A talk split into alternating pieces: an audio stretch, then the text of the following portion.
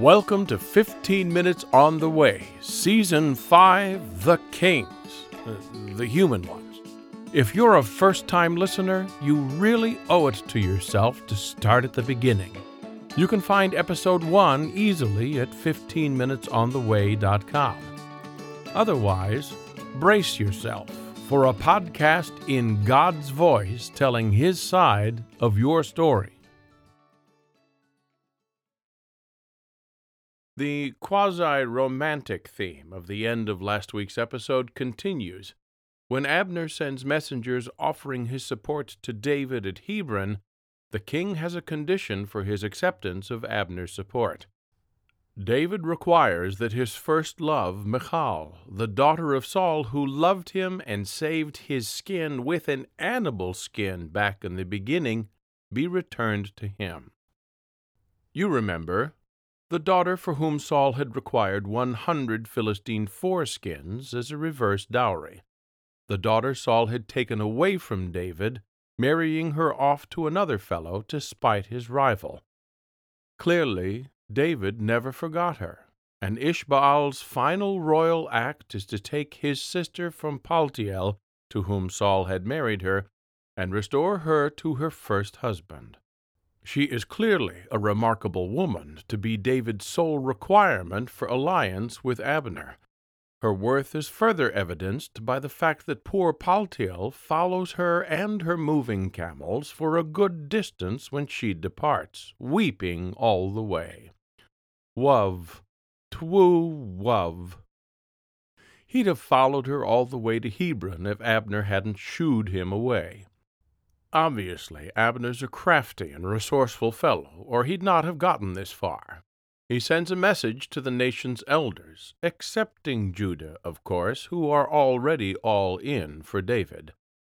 His message makes it sound like he's been waiting for this moment of getting to follow David all his life, when in fact Abner's been David's adversary, maneuvering to get his own man slash puppet king over the whole nation in order to retain control.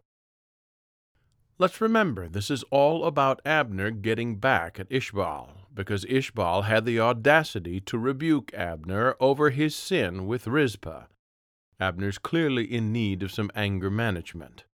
And speaking of angry, the tribe of Benjamin isn't going to be very happy when they all get Abner's message telling them that their family member is getting chucked in favor of a Judean. Ever the politician, Abner preemptively gives his home tribe extra attention to win them over. And he lays the Yahweh has promised that David will deliver us from the Philistines on thick. David knows nothing of the intrigue at this point and welcomes Abner and his team of twenty men with open arms for a feast celebrating their alliance.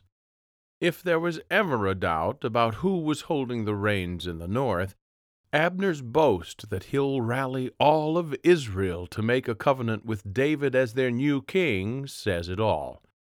You don't speak on behalf of the entire nation, in public, no less, unless you can back it up or you're a fool. Abner's no fool, and has set the wheels in motion to make it happen. However, the people on both sides, David's and Abner slash Ishbaal's, are still pretty clunky in their thinking about, well, everything. But especially in their thinking about politics and how to transition everyone over to David's monarchy.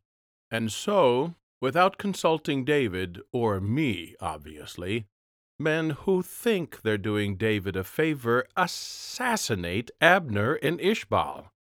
Two different teams, unbeknownst to one another, do the deadly deeds. First, one of David's chief lieutenants, Joab, kills Abner to avenge the death of Joab's brother, whom Abner had killed in battle during the just ended civil war. Joab ostensibly is also concerned that Abner is insincere in his professed Davidic loyalty and represents danger to David.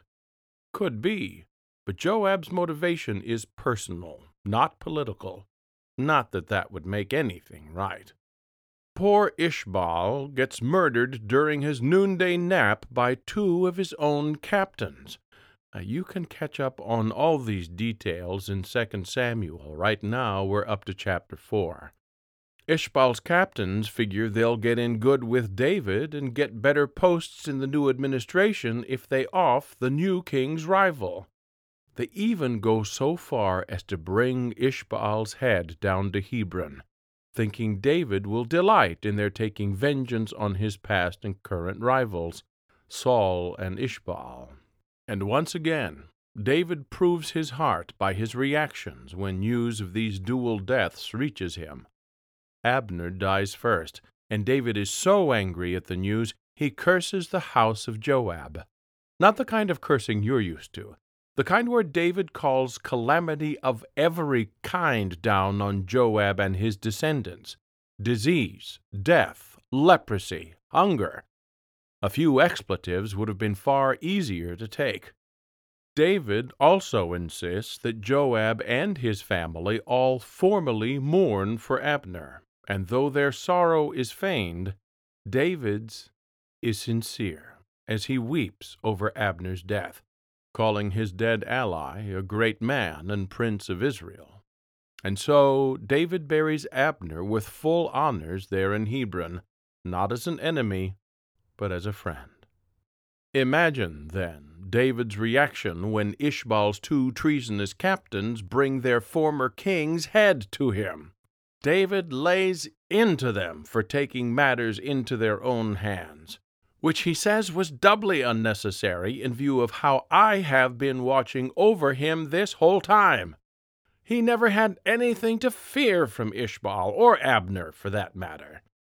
David sentences the assassins to their own deaths for their cowardly murder of Ishbaal, whose head David buries with respect in the fresh tomb of Abner. This, of course, would have upset Abner terribly in view of his prideful anger over Ishbaal's recent chastisement. However, Abner is too dead to protest.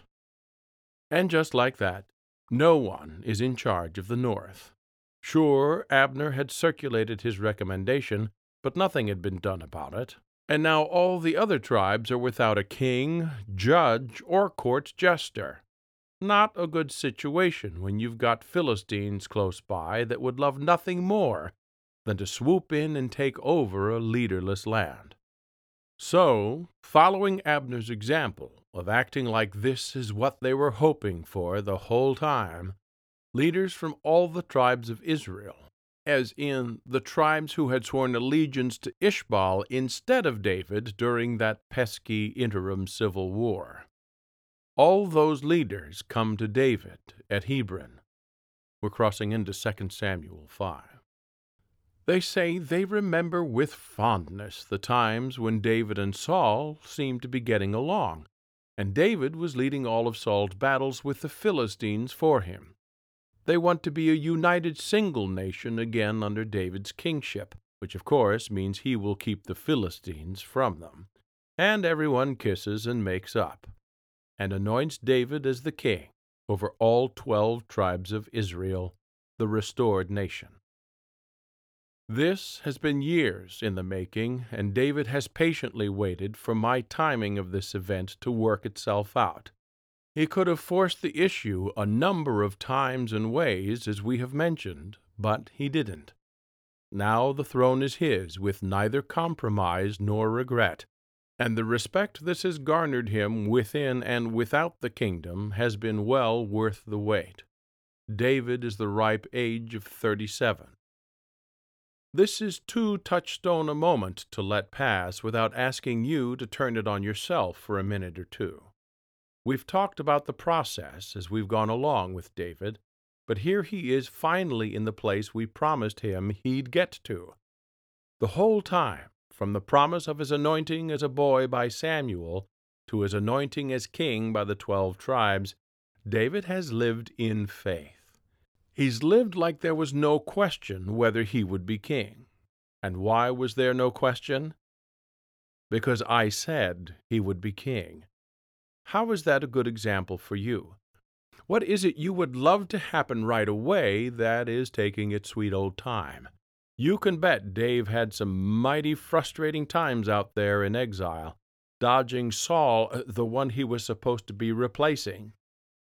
There were some days that David's great success was simply to make it through the day without doing something rash or hasty, and some days his great success was simply making it through the day.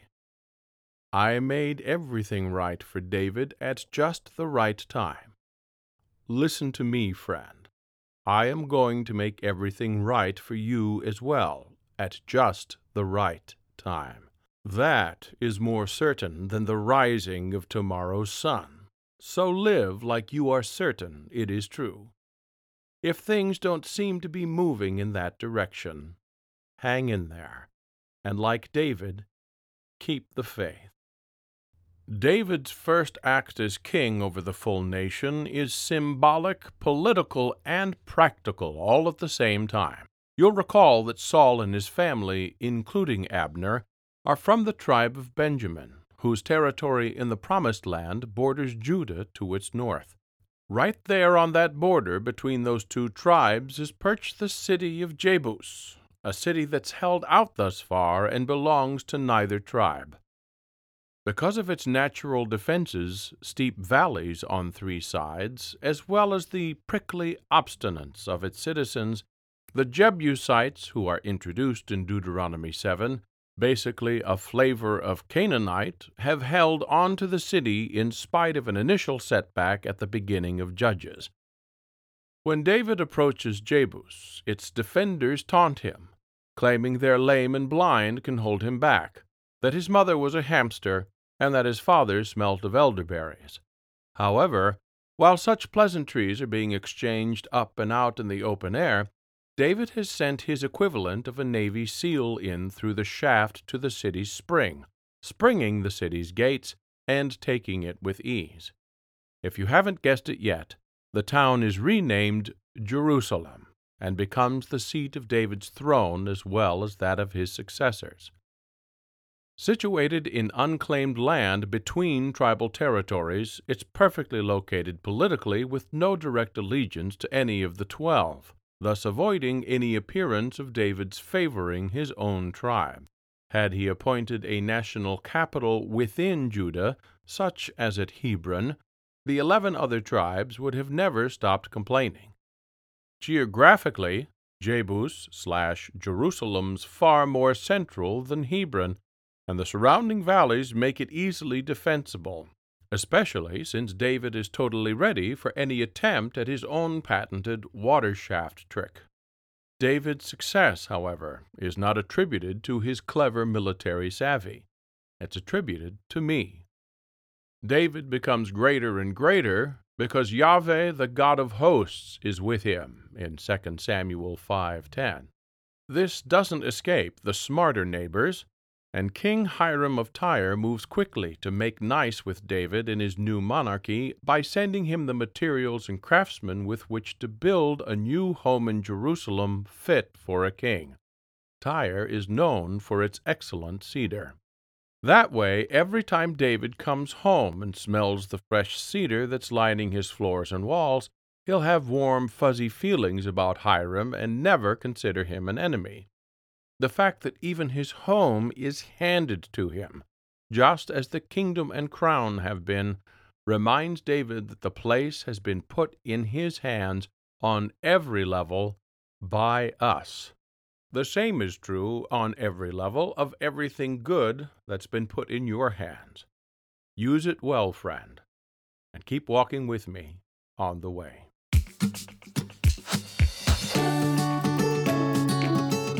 Thanks for listening. We hope this episode has been a blessing to you.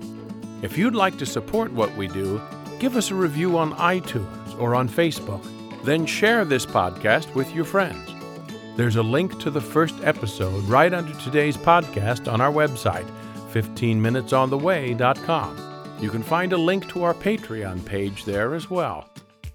We're sponsored by the Oak Haven Church in the Barn in Oshkosh, Wisconsin.